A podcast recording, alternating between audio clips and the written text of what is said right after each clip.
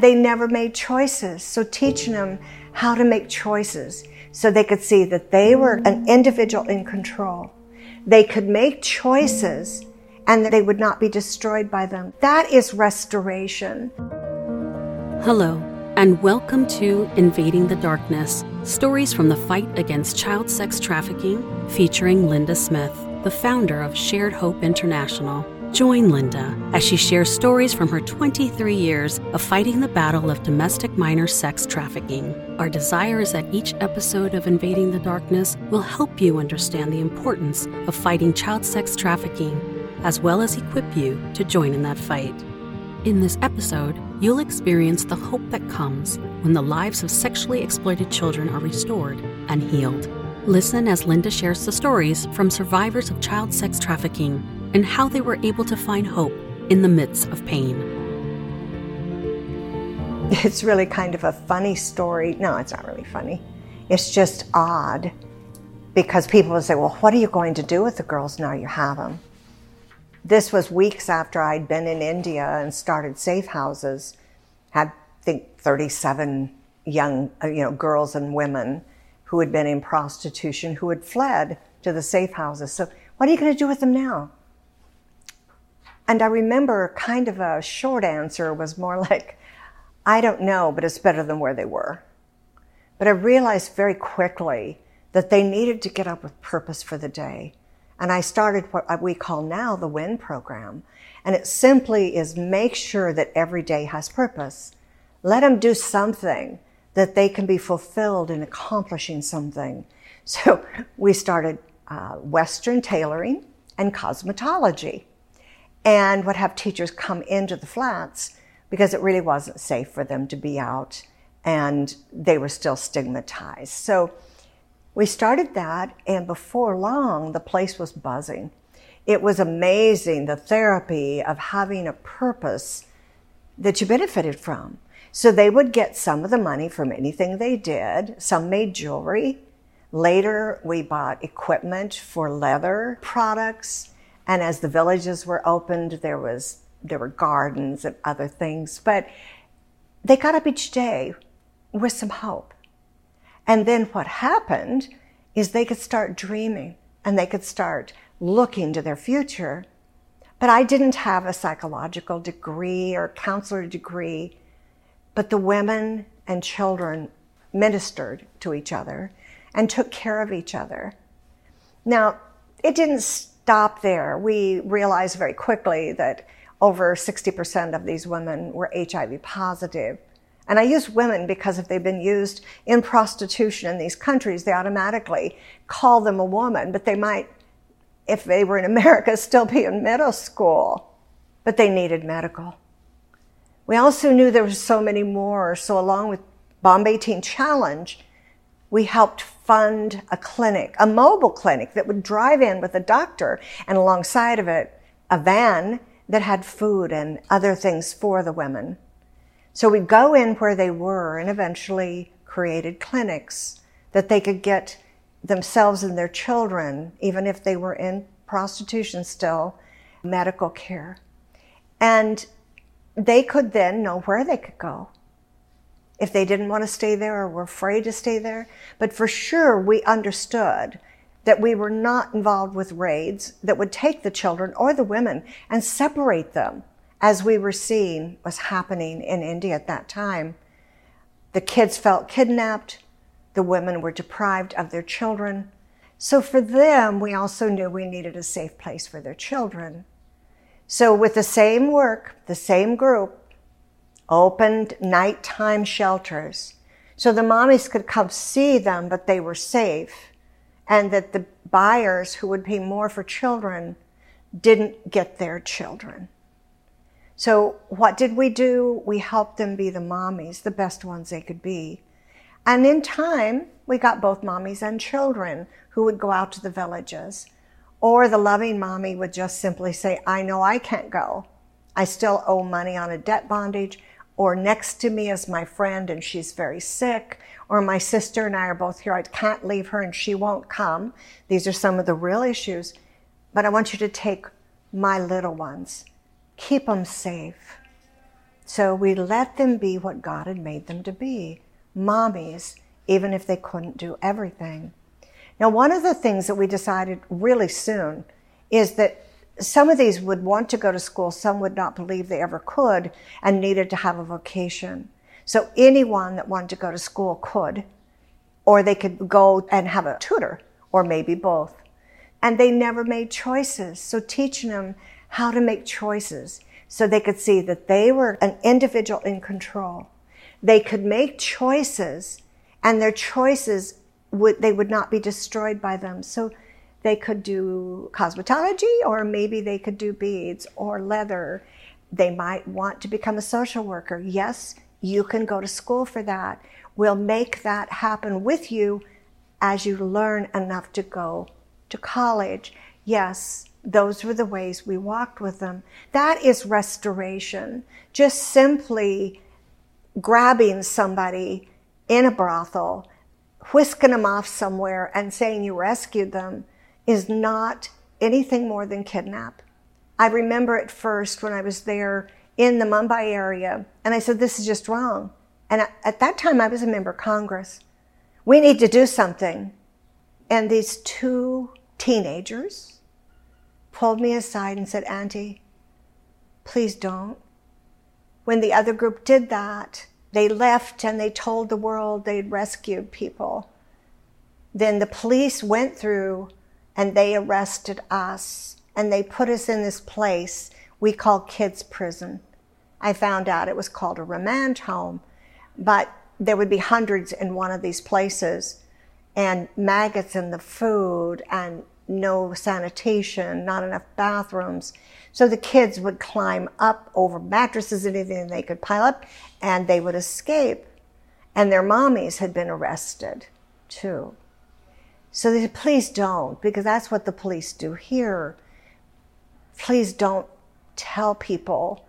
And so I thought, well, probably the best way to restore individuals is to meet them where they are, to let them tell me what they need, and then just to walk with them. And now, 22 years later, I still walk with women and children, many in the United States, as they're rebuilding their lives after being trafficked as middle school children.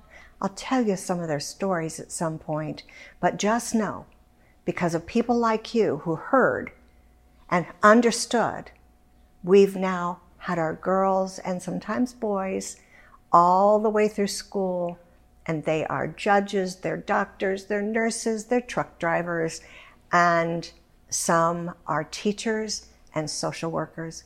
One woman just got, young woman, her business degree.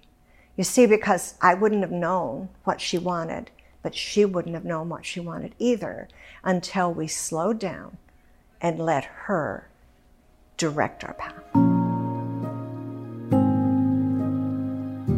One of the very first girls, she was 14, maybe 14 and a half when I met her. She was a part of a large case in the United States where the FBI and local law enforcement were arresting the traffickers, the people that were snatching up kids all over the United States and selling them in prostitution. And they brought to me a couple of these girls because I was creating with Shared Hope how trafficking really worked from the inside out using both foreign undercover video and several places in the United States. We'd been asked to go in and look and figure out what was going on. And then to use that, we created these videos, which are very simple, but they're for law enforcement to see what happens to this child so they would treat them as a victim instead of a prostitute. So in creating that video, they brought me these two girls, very different. I'm going to tell you about the one, and I'll tell you about a little bit about her background. She was in and out of the foster care system. Her mother was an alcoholic. Her grandmother would try to try to find a way to keep this little girl safe and stable. Took her to church with her. Very smart, and she would walk to a school for gifted, about 12 blocks. And during that time, lo and behold, a man in a real fancy car would pull up beside her and talk to her. And over months, she talked to this person to where he wasn't a stranger. One day it was raining and he says, I'll give you a ride. But she knew she wasn't supposed to get it in a car, but she knew him. She'd already met him. She got in the car and she never went home, not for a long time. He was a part of a large gang of traffickers that shared and exchanged girls all the way down into the south, all the way over to the east coast and to the west coast. If there was a large event, they would put a call out and they would all bring their girls to that point or put them on a bus and send them. And he had several girls. He told her, You, I didn't make you get in the car. You chose to get in the car. And after she had been raped and sold, he says, You're a prostitute. You need to understand prostitutes go to jail. Even the law says you're a criminal. So you're a criminal. You go to jail if they pick you up. You never turn me in. Never turn me in. And if you do, I know where to find you. He did know where her grandma lived. He did know how to find her. So this little girl went along, was used by this a lot of different traffickers that were in a network. But one day, the FBI and the Innocence Lost Task Force of the FBI, they started realizing they were connected. So there were several cases around the United States and they realized they were connected. And they all come back to this little girl's hometown, Toledo, Ohio.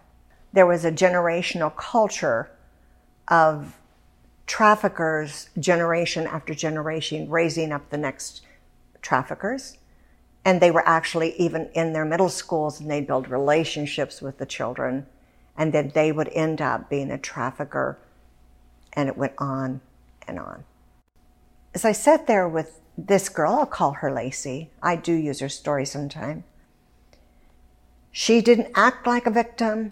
She didn't portray like a victim and she would look me straight in the eye, which was, I think, a little bit disarming because I didn't know how a girl that had been so deeply abused, who had been put in jail, I thought she maybe would act a little more like a victim. She was strong. And looking back at her school records, she was both gifted, she was an athlete, and I guess you could say kind of a survivor right in the middle of me talking to her about her options, that now she could do other things. There were people like me that would help her. She stopped me. She looked me in the eye and she says, I'm not a victim. I'm a criminal. I said, Well, honey, you're not a criminal. They did that to you. She got her back straightened up, looked at me again, and said, I was put in jail. I'm a criminal. Now, I didn't know that the traffickers gave them kind of blue ribbons for being put in jail and not giving them up. I didn't know that at that point. But she'd learned the things that were blue ribbons instead of her sports or her art. She'd learned that she got blue ribbons, commendations, good words from the pimp. She got that by not giving him up when she went to jail. And she was sure she was a criminal. He'd said she was a criminal. She was just a prostitute. The law had proven it, put her in jail over and over again. And she had some level of pride in that. Because this little girl that was barely 13 when he got her had been raised with the values of a pimp and given the blue ribbons that would mark several of her years. Walking with Lacey over the years, what she needed was to be told, You're a person. You're a valuable person. You can make decisions. You don't have to go that way. You have other options. And that's what many of you listening to this, you'll say, I could do something and you might be able to help a local shelter or one of the homes that have been established in your state. Or more important, I think right now, is become a foster parent. Many states are training families to be able to take these trafficked girls and teach them how to live a normal life. You might want to become a nurse and know that when one comes into the emergency room, you've got a protocol now and you can make sure she doesn't go back out that door to the pimp, that she goes into the loving arms of someone that understands the complex trauma she's gone through. See, we've grown as a movement, and this is growing fast, but there aren't enough people in our culture that still don't see Lacey as a prostitute worthy of services and justice.